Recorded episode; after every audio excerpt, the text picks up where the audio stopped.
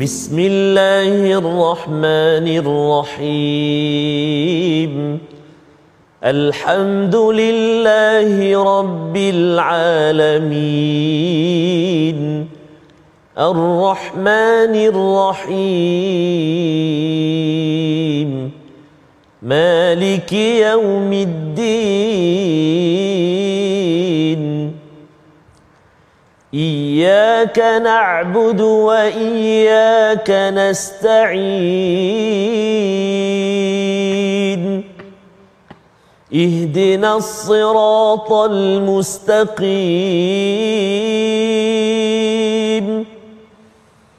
صراط الذين أنعمت عليهم غير المغضوب عليهم ولا الضالين.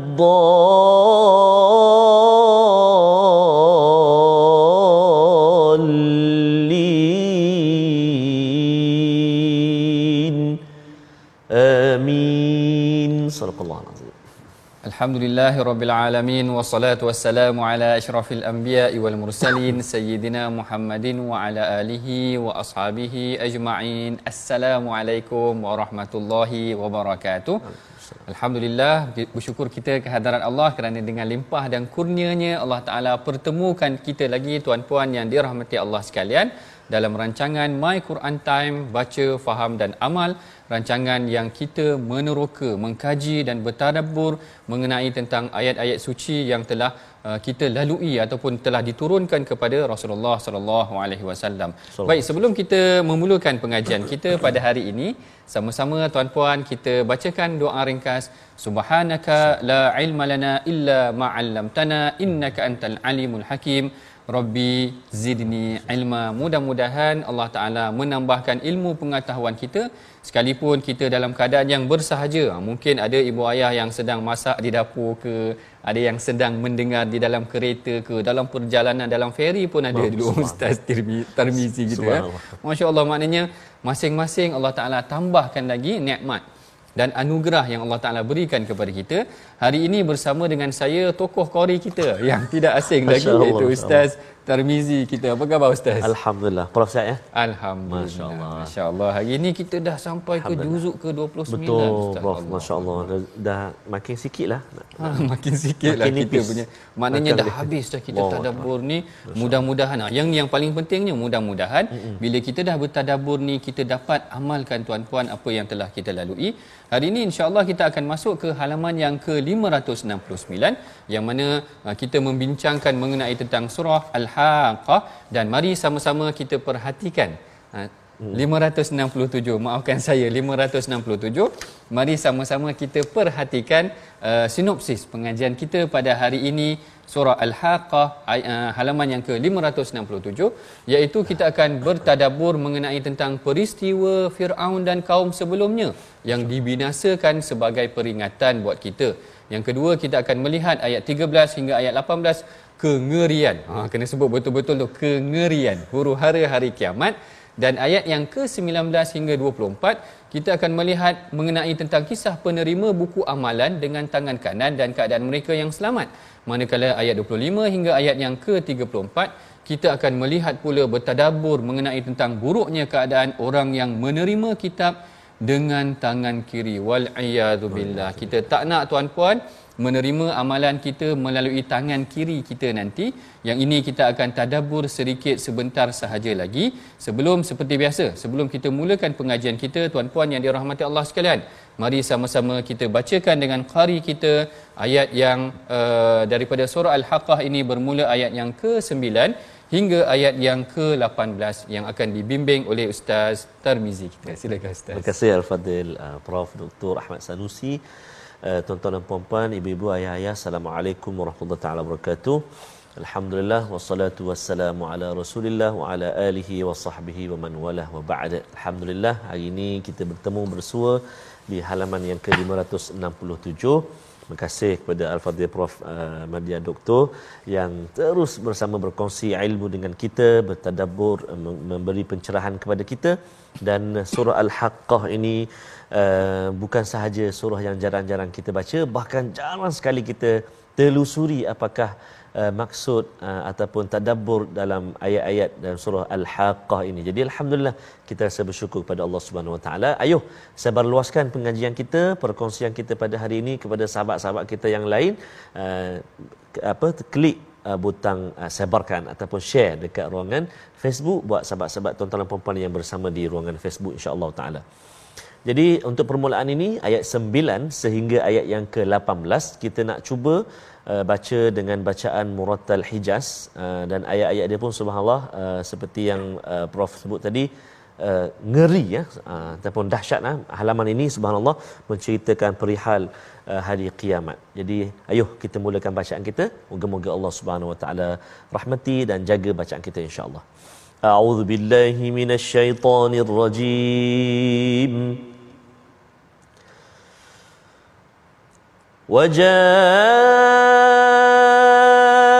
فرعون ومن قبله والمؤتفكات بالخاطئة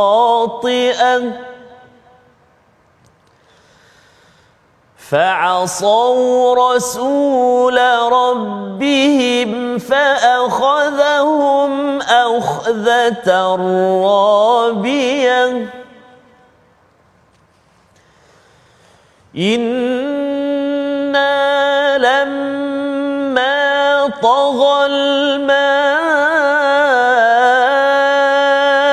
حملناكم في الجارية لنجعلها لكم تذكرة وتعيها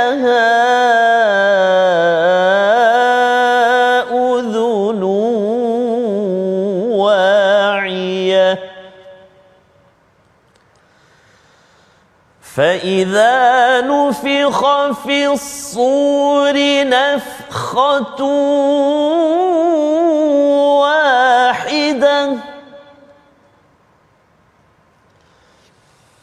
وحملت الأرض والجبال فدكتا دكة واحدة فيومئذ وقعت الواقعة.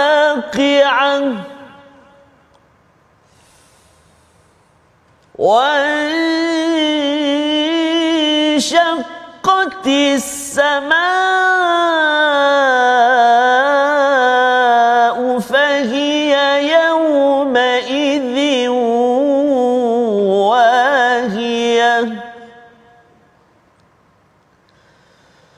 والملك على أرجائها.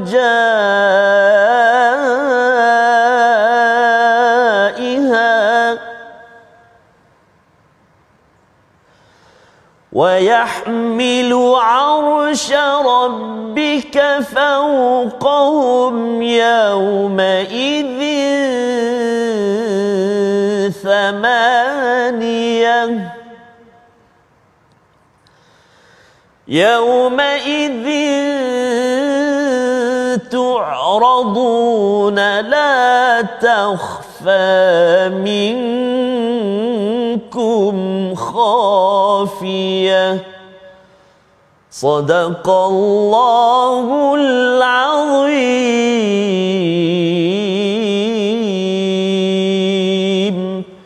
Sadaqallahul Azim dalam ayat yang ke-9 Allah Taala berfirman Kemudian datang Firaun dan orang-orang yang sebelumnya yang dan penduduk negeri-negeri yang ditunggang terbalikkan kerana kesalahan yang besar.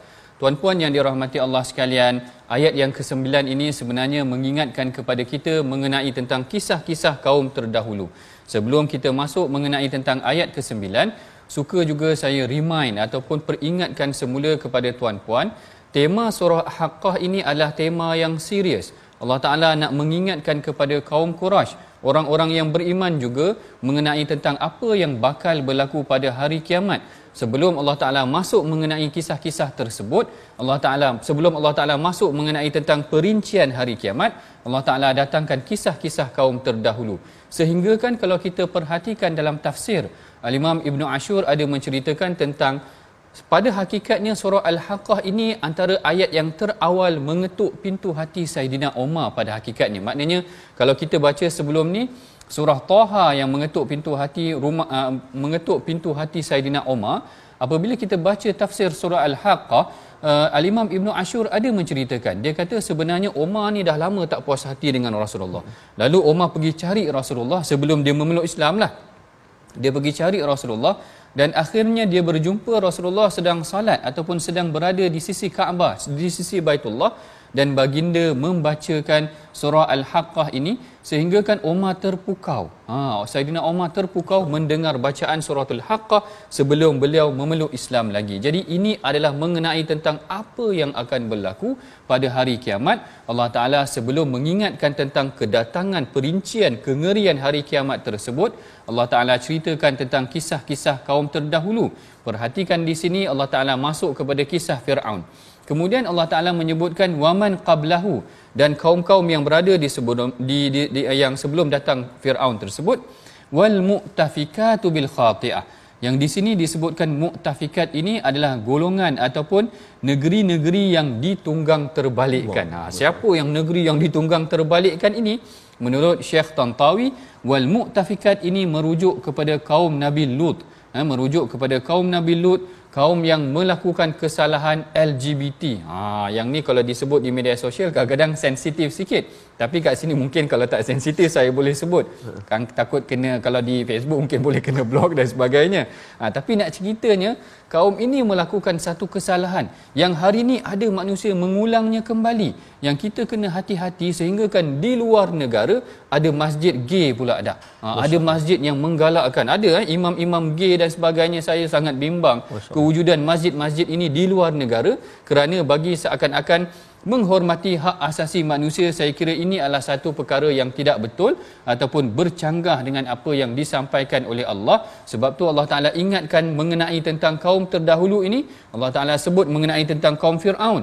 Allah Taala menyebutkan tentang kaum terdahulu.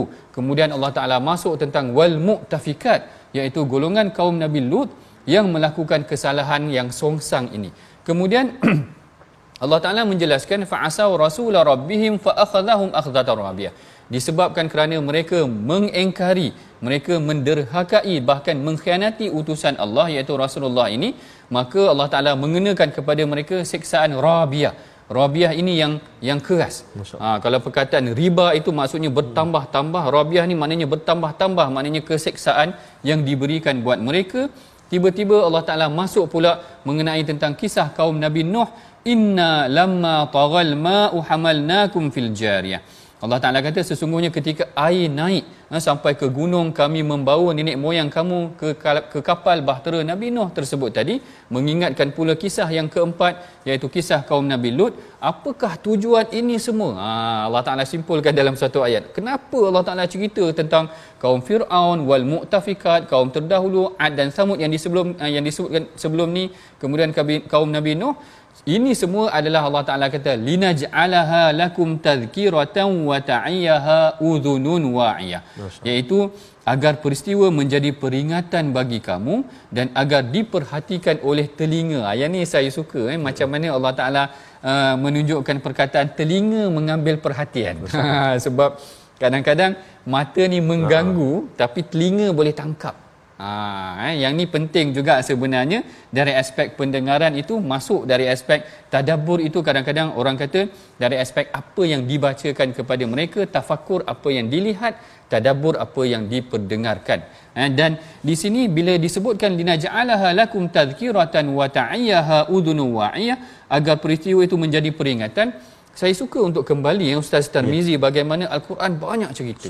Ha, ini teknik al-Quran. Teknik Al-Quran dia akan persembahkan dengan banyak cerita yang mana kita akan tengok ada beberapa kaedah yang disebutkan di dalam Al-Quran mengenai tentang teknik-teknik penceritaan yang ada di dalam Al-Quran. Yang pertamanya Al-Quran ni dia ada teknik at-tikrar. tikrar ni maksudnya pengulangan Maknanya kisah itu diulang. Kalau kita baca daripada awal, kisah Nabi Musa dah ada dah, ataupun kisah Nabi Adam dah ada dah pada suratul Baqarah. Kemudian diulang lagi, diulang lagi, diulang lagi tetapi diulang dengan format yang berbeza. Dengan maklumat tambahan yang baharu dan dengan pemfokusan kepada mesej yang ingin disampaikan. Sebab tu kita perhatikan dalam satu surah tu melainkan surah Yusuf melainkan surah Nabi Yusuf. Dalam satu surah tu tak semestinya kadang-kadang ada macam-macam campur cerita Allah Taala ulang-ulang-ulang supaya kita mengambil pengajaran bersesuaian dengan apa yang sedang berlaku ketika itu di Makkah. Ataupun apa yang sedang Rasulullah sallallahu alaihi wasallam lalui. Sebagai contoh macam kes ketika Abu Talib meninggal ketika Khadijah meninggal Rasulullah berada dalam keadaan yang sangat sedih. Yang ini saya pernah cerita agaknya. Rasulullah berada dalam keadaan yang sangat sedih. Lalu dalam tahun kesedihan itu dikatakan diturun diturunkan surah Yusuf. Diturunkan surah Yusuf. Allah Taala nak berikan contoh hmm. kepada Rasulullah. Kalau Khadijah itu ya, meninggal dan Abu Talib meninggal. Maknanya Abu Talib dan Khadijah ni berperanan menyelamatkan Rasulullah ketika Rasulullah dikacau di luar rumah, hmm. orang nak seksa dia, Rasulullah lari ke rumah Khadijah hmm. selamat. Ha, tetapi kisah Nabi Yusuf dalam rumah pun tak selamat. Hmm. Ha, nak ceritanya adik-beradik sendiri tak suka dekat dia, rancang nak bunuh dia. Keadaan maknanya seolah-olah kisah diturunkan sesuai dengan konteks apa yang hendak disampaikan kepada kepada kaum muslimin ketika itu macam tu juga dengan kita. Saya kira sebenarnya ini teknik-teknik al-Quran. Dia ada pengulangan dia. Dia ada penambahan fokus kepada mesej yang nak disampaikan. Kalau perkara tersebut sesuai dengan keadaan ketika itu, maka Allah Taala akan turunkan ayat yang bersesuaian mengingatkan tentang kaum nabi terdahulu. Bahkan kalau kita perhatikan Rasulullah juga adalah antara pembimbing, pendidik ataupun pembangun pendakwah kepada umat ini dengan menggunakan cerita. Kan kita pernah dengar kisah yang seorang lelaki yang bunuh 100 orang. Ha, macam tu nak gambarkan tentang keikhlasan jiwa akan menyebabkan kalau dia berusaha dia akan selamat. Ha, macam tu. Sekalipun dah bunuh 100 orang tuan-puan. Rasulullah ceritakan pula tentang kisah uh, seorang uh, pelacur yang beri minum kepada anjing. Hmm. yang ni juga kita dah sebutkan. Pelacur ni kedudukannya hina di sisi manusia. Anjing juga orang ataupun makhluk yang hina hmm. di sisi manusia juga. Tetapi kehinaan tersebut tidak menghalang Allah Taala menganugerahkan mereka syurga. Bayangkan dengan hanya memberikan air kepada anjing yang dipandang hina oleh manusia pelacur yang dipandang hina oleh manusia Allah Taala anugerahkan maknanya nikmat kepada dia keampunan dan sebagainya Rasulullah sampaikan dalam bentuk cerita jadi bagaimana aplikasi kita sama juga Ha, kan kita kalau kita ada anak kecil lagi lah. Ya, kalau kita anak dah besar mungkin sesuai mungkin tak sesuai. Tapi kalau ada anak kecil kan ada kalau orang putih punya style bedtime story. Ha, ada bedtime story. Orang putih buat lama dah. Kita aja yang lalai. Yang boleh ke kita cakap macam tu? Mereka dah rancang lama, kita aja yang lalai. Dalam Quran ada cerita lama dah. Dalam Quran ada cerita macam-macam contoh cerita kenapa tidak kita kisahkan kepada anak-anak kita? Kalau anak kita sedih kita kata kita baca kisah Nabi Yusuf. Masya. macam mana? Ah, sekian sekian sekian. Kalau anak kita rasa sakit tengah tak sihat apa kata kita baca kisah Nabi Ayub, Ayub. yang diuji belasan tahun dan sedemikian? Ini aplikasi yang boleh kita amalkan daripada bagaimana Allah Taala datangkan kisah-kisah tersebut untuk memujuk hati Rasulullah untuk menenangkan hati Rasulullah bahkan untuk membimbing para sahabat. Begitulah kita mengajak anak-anak ataupun mengajak anak buah kita, anak-anak pelajar kita dengan kisah ni kadang-kadang mereka lebih mudah ingat. Ha, kan? Maknanya orang lagi mudah ingat cerita. Lagi daripada fakta-fakta baca ayat Quran baca hadis ni kan orang tak ingat. Tapi dulu ustaz ada cerita. Ha, dia dia ingat yang cerita tu. Dia ingat yang cerita tu. Jadi ini bahagian yang pertama mengenai tentang apa yang Allah Taala ceritakan tentang kaum ter, uh, terdahulu. Manakala bahagian yang kedua daripada ayat yang ke-12 hingga ayat 18 tu Allah Taala menceritakan tentang kengerian huru-hara Allahu Akbar. Yang ni huru-hara ni saya kira kita tak boleh nak bayangkan dengan dengan mata kepala kita. Kerana apabila ditiup sangka kala fa idza nufikha fis suri nafqatan wahida. Apabila ditiup sangka kala itu tiupan yang pertama gunung terangkat. Allahu akbar. Ustaz macam mana nak terbayang? Sehingga kan faduk kata dakatan wahida sehingga jadi hancur lebu. Tak boleh nak terbayang di, di akal pemikiran kita macam mana yang dikatakan bumi terangkat ataupun gunung terangkat sehingga dihancurkan? Perbincangan perincian sedikit mungkin selepas daripada ini. Kita akan sambung selepas daripada perbincangan kita mengenai tentang perkataan pilihan kita pada hari ini insya-Allah. Mari sama-sama tuan-puan kita perhatikan perkataan pilihan kita pada hari ini iaitu perkataan hadda. Hadda. Ha, iaitu mengajak dan menganjurkan yang disebutkan sebanyak tiga kali di dalam al-Quran yang mana kalau kita buka halaman 567 ini dia ayat yang terakhir itu. Ayat yang ke 5 uh, ayat yang ke 34 iaitu wala yahuddu ala ta'amil miskin iaitu orang-orang yang masuk neraka nanti kerana dia tidak menggalakkan dia tidak mendorong orang ataupun dia tak bagi makan kepada orang-orang yang miskin, orang-orang yang memerlukan. Ini sebenarnya teguran kepada Quraisy kerana dari aspek sosial ketika itu Quraisy ni dia tak hirau sangat orang anak-anak yatim dan orang-orang miskin. Baik, yang ini perbincangan kita dalam sesi yang pertama. Kita ada dua bahagian sebenarnya. Bahagian yang pertama kisah kaum terdahulu dan yang keduanya tentang kengerian huru-hara hari kiamat. Kita akan sambung sedikit sahaja selepas daripada ini. Jangan ke mana-mana. My Quran Time, baca, faham dan amal.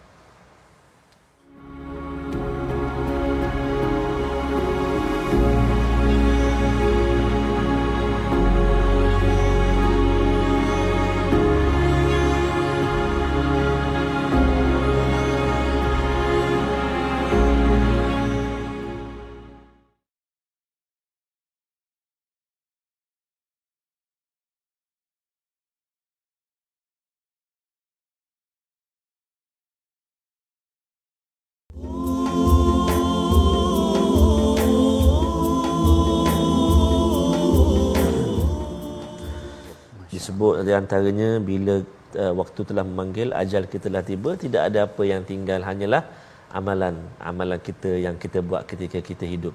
Jadi beberapa ayat yang kita belajar daripada saat ini tuan-tuan dan puan-puan subhanallah Allah Subhanahu wa taala uh, begitu banyak sekali mengingatkan kita kisah-kisah terdahulu kan memberi panduan kepada kita kemudian diceritakan pula sekejap lagi insya-Allah akan dikongsikan tentang perihal pula Uh, kedahsyatan uh, hari akhirat hari kiamat Allahu akbar. Sangat menggerunkan. Tidak lain yang tidak bukan untuk kita bersedia untuk mencari uh, bekalan bertemu dengan Allah Subhanahu wa taala. Lagu daripada Opik tadi ya ustaz Opik kita dari Indonesia insyaallah.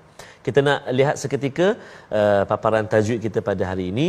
Kita nak melihat menyempurnakan huruf ain dalam ayat yang ke-15 a'udzubillahi minasyaitonirrajim فيومئذ وقعت الواقعة صدق الله العظيم huruf ain uh, kita kenal pasti dekat mana tempat uh, keluar huruf ain makhraj dia iaitu di tengah kerongkongan kita ni kan tengah halqum kita atau kerongkong kita ni uh, di tengah ni ya di tengah ada dua huruf iaitu huruf ain dan juga huruf ha pedas huruf ain dan juga huruf ha jadi bila kita dah kenal kita cuba a a kan? Fa yauma idzin waqa'ati waqa'ati alwaqi'ah. Duduk ain yang ber yang berbaris eh, berbaris di atas. Jadi kena hati-hati supaya tak tertukar dengan hamzah. Fa yauma idzin waqa'atil waqi'ah ha tu kan dah terbiasa kena hati-hati. Dia a tu kena kena betul ataupun kena pastikan eh, di tengah rongga kerongkongan kita ini ain. A waqa'atil waqi'ah. A ain. Dia tak terlalu meleret uh, longgar ataupun dia tak terlalu tertahan. Dia tengah-tengah kan? Ha, jadi kena buat latihan lah ha? Ha, latih kalau sahabat-sahabat saya ha, daripada Kedah tu ataupun daripada utara tu dia selalu lah ayak kan? Ha, loklak ha, kan? Ketegaan dia, dia ain dia semua kan? Ha, tapi bila baca ha, belum pasti tapi kena latih lah. insyaAllah saya mohon ibu-ibu ayah-ayah tuan-tuan dan puan-puan untuk sama-sama semak dengan guru kita. Aish jadi utara pula lah. Ha, semak dengan guru-guru Al-Quran kita moga-moga dapat kita membaik bacaan kita. insyaAllah ta'ala. Selamat mencuba InsyaAllah. Allah Alam. Terima kasih. InsyaAllah. Terima, eh, terima kasih Ustaz Tarmizi kita. Eh. Saya pun dah tersasul ya tadi. Eh. Nak nak menyampuk oh. bahasa oh. utara, utara, tak pandai. Tak pandai tuan-puan. Eh. Tapi tadi kita dah masuk mm-hmm. mengenai tentang ulang kaji. Sebutan-sebutan ni sangat penting. Jangan kita terlepas. Betul. Antara ain. Kadang-kadang ain termasuk ke alif. Alif termasuk uh-huh. ke ain. Jadi dia bertukar-tukar.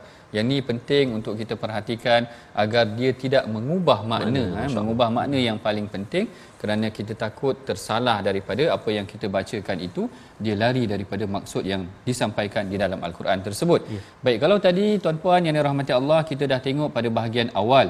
Nah bahagian awal menceritakan tentang kisah para nabi terdahulu, kemudian tentang kengerian, kedahsyatan hari kiamat. Allah Taala gambarkan daripada ayat 14 sampai 17 itu bagaimana telah diangkat, dihancurkan gunung, langit terbelah. Langit terbelah ni tak boleh nak imagine. Eh, macam mana dengan langit yang sangat jauh ini tiba-tiba Allah Taala kata langit terbelah. Kan kita dah boleh bayangkan sekarang ni ada maknanya ada ruang angkasa ni yang gelap dan sebagainya kita tak boleh nak bayang tiba-tiba ruang angkasa tu boleh terbuka hmm. terbelah dan jatuh dikatakan di sini diangkat uh, maka hari itu terjadilah hari kiamat yang mana langit terbelah kerana pada hari itu langit menjadi rapuh Allahu Akbar. Macam kita berada dalam satu bangunan, berlaku gempa bumi, kita berada dalam rumah, terbelah rumah dan sebagainya. Kita nampak macam saat itu kalau rumah dan itu kalau gempa bumi yang hanya berlaku di muka bumi ini sahaja. Tetapi hari kiamat ini kedahsyatannya berlaku sangat luar biasa dan kemudian Allah Taala datangkan para malaikat mengiringi semua makhluk dibangkitkan. Ini antara kengerian yang di, di, diceritakan oleh Allah Taala dalam ayat yang hingga ayat yang ke-18 itu. Dan ini kita bahagian yang kedua kita akan masuk kepada ayat yang ke-19 menceritakan pula situasi, kondisi, keadaan bagaimana orang-orang yang beriman dan bagaimana orang-orang yang kufur kepada Allah Taala pada hari kiamat bagaimana mereka akan menerima kitab amalan mereka, kitab yang ditulis segala amalan mereka. Kita bacakan dahulu tuan-puan bermula ayat yang ke-19 hingga ayat ke-34 yang akan dibimbing oleh Ustaz Tarmizi kita. Silakan Ustaz. Baik, terima kasih Al-Fadhil uh, Prof. Tuan-tuan dan puan-puan, ibu-ibu, ayah-ayah, sahabat-sahabat Al-Quran yang dikasihi dan dirahmati Allah Subhanahu wa taala sekalian, kita nak menyambung uh, bacaan kita agak panjang ayat yang ke-19 sehingga ayat yang ke-34. Uh, cuma uh, menariknya ataupun kita rasa agak selamat uh, iaitu ayat-ayat dalam surah Al-Haqqah ni dia pendek-pendek Prof. Ha. Ha, jadi lega sikitlah yang saya tak nafas tak apa panjang ni. kan? Ha, jadi dapatlah kita landing tu dengan baik ha, setiap ayat setiap ayat alhamdulillah. Dan uh, nanti akan kita ada jumpa satu ayat yang ke-28 tu ada tanda sin tu kan uh, ma auna anni maliyah. Ha, kat situ kan ada tanda sin tu uh, menandakan tanda untuk uh, saktah. Uh, tapi kita boleh bacalah ada dua wajah sama ada kita baca uh, dengan saktah ataupun kita baca tanpa saktah. Namun uh, kita uh, saktah itu terletak di hujung ayat uh, ataupun menyempurnakan ayat itu lebih lebih aulalah uh, kita baca eh, dengan waqaf tanpa tanpa saktah. Tapi kalau nak baca pun boleh tak ada masalah. Ha insya-Allah ha. Jadi kita nak baca ini dengan dengan wajah waqaf lah dengan waqaf ha. Kita habis nafas, ambil nafas yang baru sambung ayat yang ke-29. Jom kita baca sama-sama insya-Allah. Bacaan kedua ni kita nak cuba dengan uh, sika insya-Allah ha. A'udzubillahi minasyaitonirrajim. فأما أما من أوتي كتابه بيمينه فيقول هاؤم اقرءوا كتابيه إني ظننت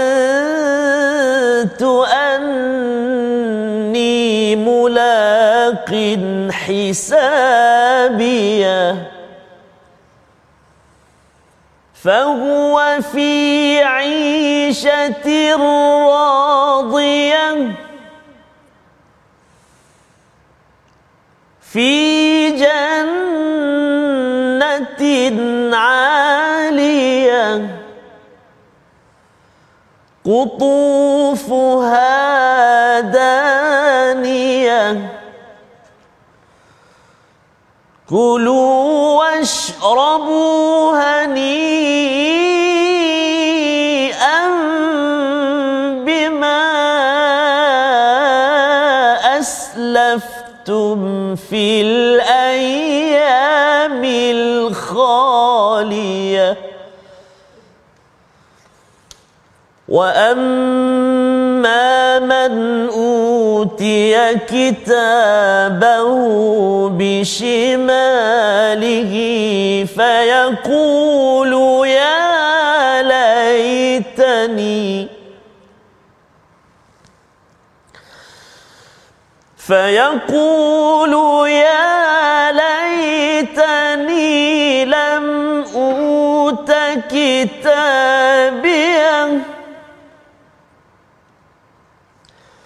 ولم أدر ما حسابيا يا ليتها كانت القاضية. ما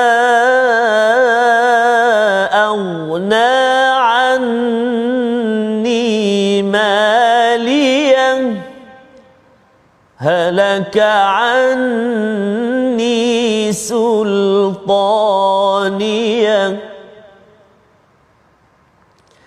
خذوه فغلوه.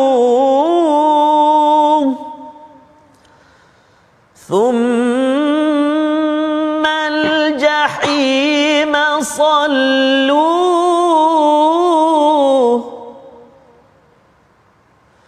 ثم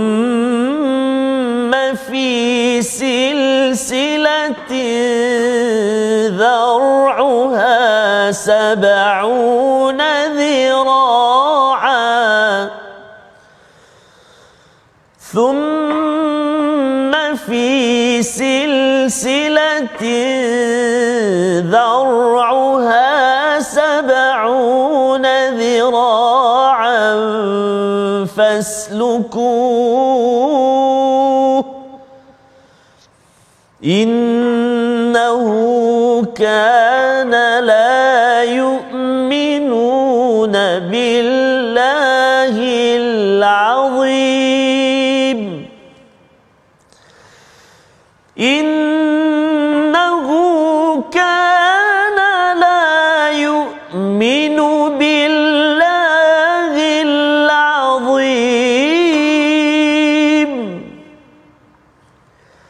إنه كان لا يؤمن بالله العظيم ولا يحض على طعام المسكين.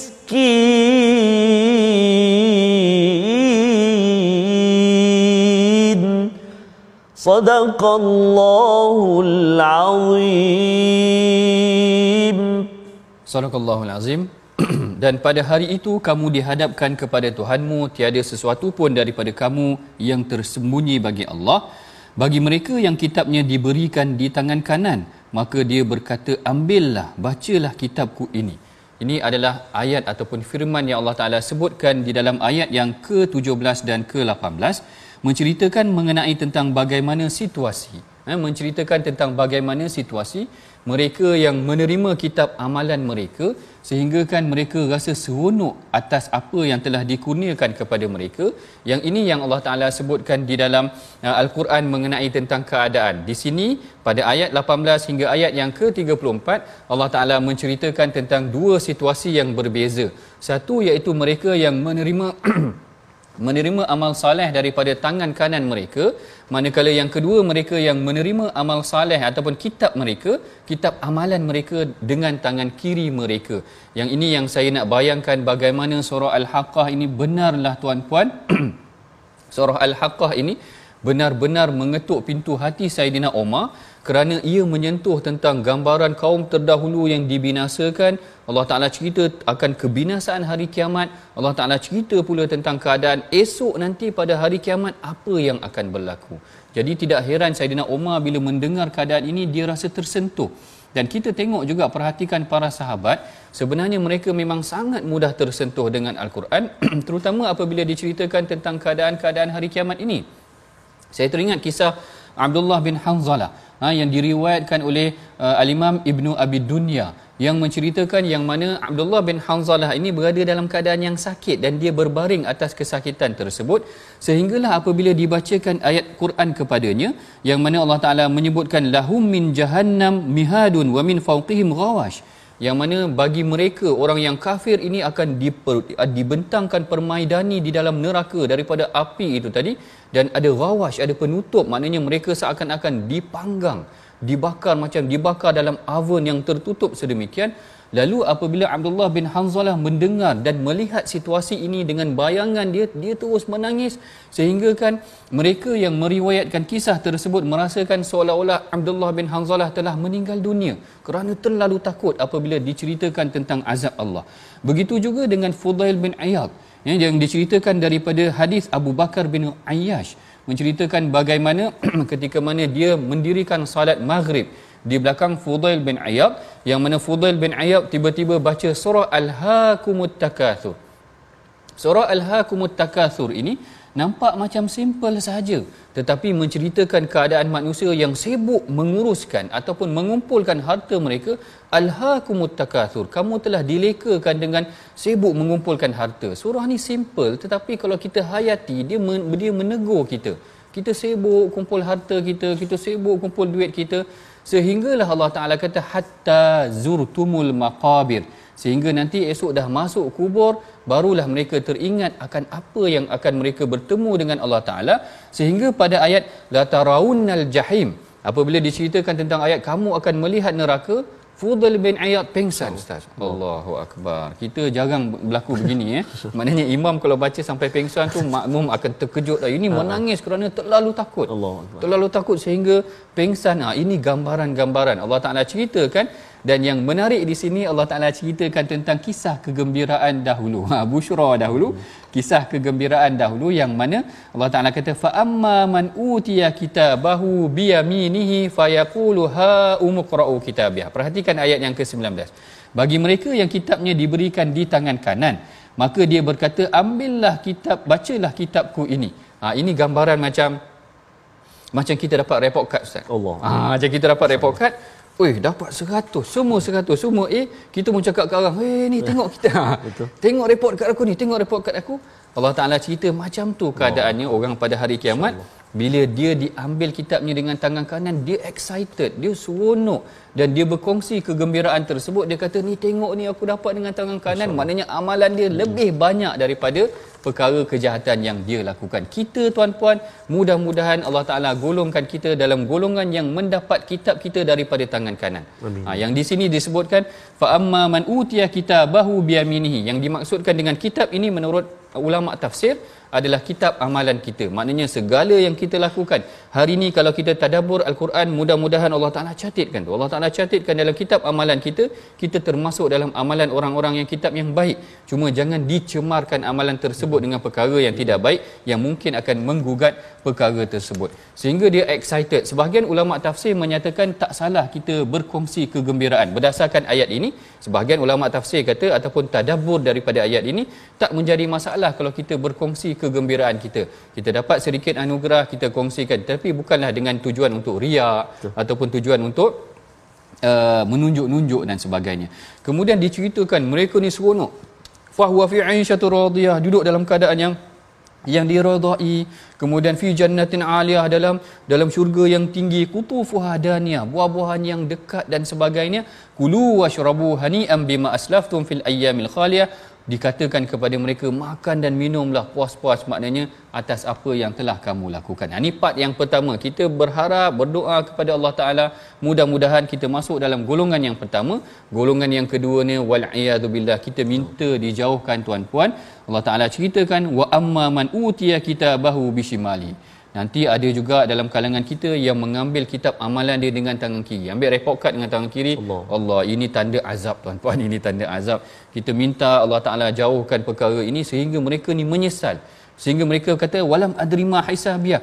Ya, aku kata, dia kata, sehingga aku tak mengetahui bagaimana perhitungan aku. Ya laitaha kanatul qadiyah. Alangkah baiknya kalau kematian itu menghilangkan semua perkara ni tak tak tak tak diingatkan semula barulah dia teringat harta yang dia sibuk kumpul tu dia kata di sini ma aghna anni maliyah waktu ni harta aku dah tak ada gunanya Dia kata hartaku sama sekali tidak berguna bagiku. Ini kena ingat tuan-puan. Nak memastikan harta kita berguna bukan pada hari akhirat kita simpan, kumpul saja tetapi kita sumbangkan, gunakan untuk kebaikan atas apa bentuk kebaikan sekalipun. Inilah yang Allah Taala sampaikan bagaimana sikap sebahagian manusia yang mengumpul harta mereka apabila datang pada hari kiamat harta-harta ini tidak mampu untuk menyelamatkan mereka. Halaka anni sultaniyah. Kekuasaanku telah hilang. Dulu kat muka bumi aku ni memang ketua pengarah. Ha, sebagai contoh, bukanlah saya nak cerita mana-mana. Maknanya pengarah ke presiden ke pengurusi dan segalanya. Segala pangkat paku yang ada ke pangkat-pangkat Datuk, Tan Sri dan sebagainya. Ini di sisi Allah Ta'ala nanti halaka anni sultaniyah. Ini kalau kita kita lah maknanya kalau kita orang dewasa ada ada pangkat Allah Taala ataupun manusia berikan kepada kita sentiasa diulang-ulang ayat ini supaya memberi peringatan kepada kita. Ma aghna anni maliya harta aku nanti tak bawa apa-apa pun. Halaka anni sultaniyah segala jawatan-jawatan aku ni tak akan apa-apa pun. Sehingga kan Allah Taala kata khuzuhu faghullu ha ini yang saya pernah dengar uh, ada imam masjid haramain yeah. sama ada masjid Mekah Madinah. Bila dia sampai kepada ayat khuzuhu faghullu dia menangis terus tuan puan ayat ke-30 ni ceritakan tangkaplah mereka tarik leher mereka belenggu leher mereka. Allahu akbar. Macam mana keadaan? Mm-hmm. esok kita kena belenggu tangan kita orang tarik leher kita masuk ke dalam neraka. Ini keadaan yang tak boleh nak dibayangkan. Ini ayat yang kena sentiasa dihayati diulang-ulang banyak kali. Harta aku tak menyelamatkan aku pangkat aku tak menyelamatkan aku sehingga Allah Taala kata khuzuhu faghullu. Campakkan dia tarik dia rentap dia belenggu leher dia summal jahim masallu campakkan dia ke dalam neraka. Allahu akbar. Ini adalah ayat yang perlu ditadabbur yang Allah Taala menceritakan summa fi silsilatin dhar'uha sab'una dhira'an fasluku. Yang mana kemudian belitlah dia dengan rantai yang panjangnya 70 hasta. Dibelit lagi dibelenggu lagi dicampakkan ke dalam jahanam ini maka tak hairanlah bila para sahabat, ya. bila para tabi'in, bila dia baca dia pengsan tuan-tuan, menangis terus kerana azab yang digambarkan ini menyebabkan mereka tersentuh. Lebih-lebih lagi kita yang sentiasa bertadabbur al-Quran ini adalah satu peringatan yang sangat tajam buat diri kita. Sentiasa tuan-puan kita ulang ayat ini. Mudah-mudahan kita dia akan membentuk ataupun membina jiwa kita memperingatkan kita agar kita sentiasa mendekatkan diri kita dengan Allah. Apakah punca mereka ni mendapat kitab dengan tangan kiri apakah punca mereka ni diazab oleh Allah Taala dengan sedemikian rupa digentap dibelenggu diikat dengan dengan dengan ikatan yang panjang sedemikian lilitan sedemikian? Allah Taala kata ada dua sebab utama yang menyebabkan mereka diazab sedemikian. Yang pertama in annahu innahu kana la yu'minu billahil azim iaitu mereka tidak beriman kepada Allah Taala. Yang ini kita mudah-mudahan selamat kerana kita semua beriman kepada Allah Taala dan percaya atas apa yang dibimbing oleh Allah Taala di dalam al-Quran. Tetapi yang kedua ni penting. Wala yahuddu ala ta'amil miskin iaitu dia tidak mendorong orang lain untuk memberi makan kepada orang miskin tuan-puan yang dirahmati Allah sekalian beri makan kepada orang miskin. Lakukan amal soleh mudah-mudahan Allah taala selamatkan kita daripada azab api neraka ini. Kita perhatikan dahulu tuan-puan resolusi yang kita pelajari daripada pengajian kita pada hari ini. Yang pertama kita ambil peringatan tuan-puan tentang hari kiamat dan sediakan amalan terbaik. Manakala yang kedua sentiasa rasa diawasi oleh Allah taala dan menyediakan bekalan akhirat yang ketiga, tidak taksub berlebihan dengan harta dan pangkat yang dimiliki. Itulah dia tuan-puan pengajaran tadabur kita daripada halaman uh, ke-567 bagi memberkati pengajian kita pada hari ini. Mudah-mudahan Allah Taala selamatkan kita pada hari akhirat. Amin. Kita jemput Ustaz Tarmizi kita untuk membacakan doa. Bismillah. Terima kasih Fadil Prof. أعوذ بالله من الشيطان الرجيم. بسم الله الرحمن الرحيم. الحمد لله رب العالمين والصلاة والسلام على أشرف الأنبياء والمرسلين وعلى آله وصحبه أجمعين. اللهم صل على سيدنا محمد وعلى آل سيدنا محمد. اللهم يا الله يا رحمن ويا رحيم أمكن لا دوسا دوسا كمي يا الله. Ampunilah dosa-dosa ibu ayah kami, ibu ayah mertua kami, ya Allah. Muslimin, muslimat, muminin dan muminat, birahmatika ya arhamar rahimin. Ya Allah wa ya Rahman wa ya Rahim. Pilihlah kami ya Allah menjadi hamba-hambamu yang mana akan menerima buku catatan amalan kami di sebelah kanan kami ya Allah. Jangan kau jadikan kami ya Allah menjadi hamba-hambamu yang mana menerima kitab amalan kami. Di tangan kiri di sebelah kiri kami ya arhamar rahimin. Bi rahmatika ya arhamar rahimin. Wa sallallahu ala sayyidina Muhammad wa ala alihi wa sahbihi wa baraka wa sallam. Walhamdulillahi rabbil alamin Amin amin ya rabbal alamin. Moga-moga Allah SWT perkenankan doa kita. Sudah pasti uh, doa yang kita panjatkan moga-moga Allah Subhanahu Wa Taala terima amal ibadah kita dan antaranya kita boleh terus bersama dalam tabung gerakan Al-Quran, infak dan juga wakaf untuk ummah untuk kita sebarluaskan Al-Quran, pengajian Al-Quran, majlis Al-Quran, ilmu-ilmu berkaitan Al-Quran. Moga-moga kita terus bersama dengan petunjuk hidayah daripada Allah Subhanahu Wa Taala. Jangan lupa untuk terus menyaksikan ulangan uh, My Quran Time pada malam ini, pagi besok dan insya-Allah pastinya kita nanti-nantikan apakah isi akhir uh, surah Al-Haqqah temu janji kita pada hari besok insya-Allah halaman yang berikutnya mudah-mudahan kita semua dirahmati diberkati Allah Subhanahu Wa Taala. Terima kasih yang bahagia Prof. Jumpa lagi insya-Allah. My Quran Time baca faham amal.